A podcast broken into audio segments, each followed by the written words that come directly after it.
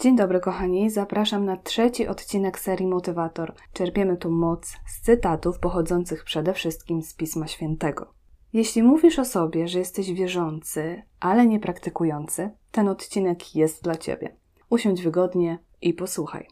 Biada wam, uczeni w piśmie i faryzeusze obłudnicy, bo dbacie o czystość zewnętrznej strony kubka i misy, a wewnątrz pełne są zdzierstwa i niepowściągliwości. Faryzeuszu ślepy, oczyść wpierw wnętrze kubka, żeby i zewnętrzna jego strona stała się czysta. Biada wam, uczeni w piśmie i faryzeusze obłudnicy, bo podobnie jesteście do grobów pobielanych, które z zewnątrz wyglądają pięknie, lecz wewnątrz pełne są kości trupich i wszelkiego plugastwa. Tak i wy z zewnątrz wydajecie się ludziom sprawiedliwi, lecz wewnątrz pełni jesteście obłudy i nieprawości. Jak widać, Jezus nie przebiera w słowach i oczywiście słusznie.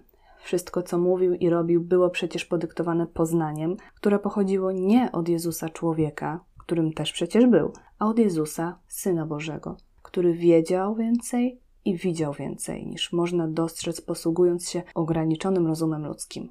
Jezus w mig prześwietlił uczonych w piśmie, znał ich serca, wiedział, że ich uczynki są fałszywe, że nie są one wypełnione miłością do bliźniego, a nacechowane obłudą, no i nieprawością. Zwróćmy uwagę na postawę faryzeuszy. Postawę, która tak często jest postawą naszą, moją, twoją. Faryzeusze wypełniają obowiązki i nakazy wynikające z religii. Są zatem religijni. Ale czy wierzą?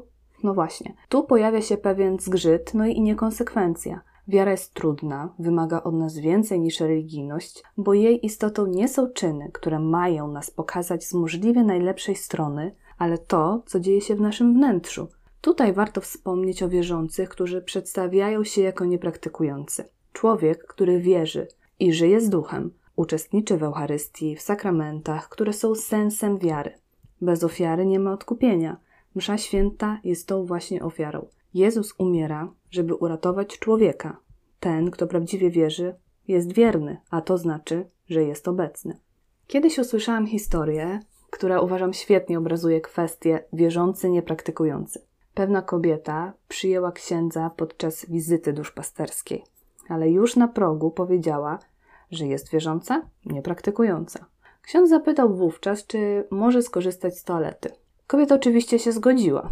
Była niezwykle zaskoczona, kiedy zorientowała się, że ów ksiądz, no mówiąc obrazowo, załatwił potrzebę korzystając z kwiatka, mówiąc dosłownie do kwiatka. Oburzyła się, zaczęła rzucać epitetami, na co ksiądz odpowiedział: Przepraszam, jestem kulturalny, ale nie praktykujący. Tutaj świetnie została pokazana niekonsekwencja stwierdzeń tego typu. Jesteś kulturalny, ale nie praktykujesz, więc w zasadzie możesz robić co chcesz. Tak samo jest z wiarą. Twierdzisz, że wierzysz, ale nie praktykujesz. Czyli tak jak powiedziałam wcześniej, rób co chcesz.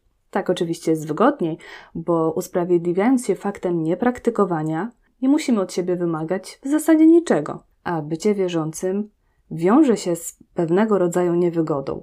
Po ludzku oczywiście. Z walką ze swoimi słabościami, nierzadko poczuciem jakiejś straty. Zapominamy jednak o tym, jakie są pozytywy bycia wierzącym, czyli praktykującym. Zauważcie, że świadectwa osób nawróconych, które walczyły na przykład z uzależnieniami, łączy pewna rzecz. Osoby, które odnalazły Boga, jednocześnie poczuły, że ich życie ma sens.